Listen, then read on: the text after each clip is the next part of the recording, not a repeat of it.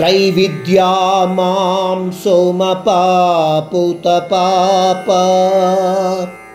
यज्ञैरिष्ट्वा स्वर्गतिं प्रार्थयन्ते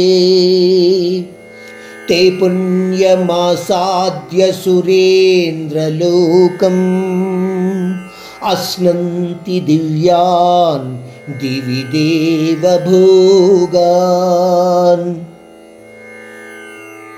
अनंत और ना दिखने वाले परम तत्व को हम लोग पहले के श्लोकों द्वारा जान चुके हैं। इसी तरह दो प्रकार के भक्तों के बारे में भी जानते हैं, जैसे सकाम भक्त और निष्काम भक्त।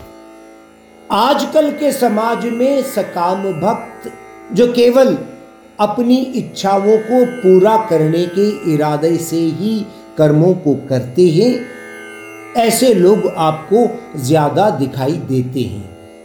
परंतु यह लोग निष्ठा नियमों के अनुसार कर्म करते हैं, वांछित परिणामों की प्रतीक्षा करते हैं, प्राप्त परिणामों का आनंद उठाते हैं और स्वर्ग जैसे जगहों में कुछ समय के लिए रहना चाहते हैं।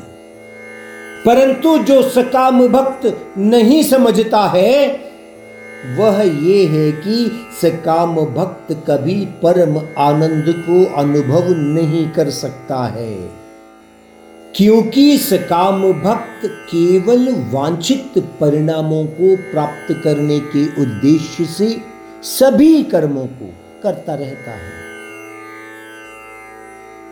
ऐसे सकाम भक्तों पर वह परमात्मा कभी सर्वोच्च आनंद को प्रदान नहीं करता है।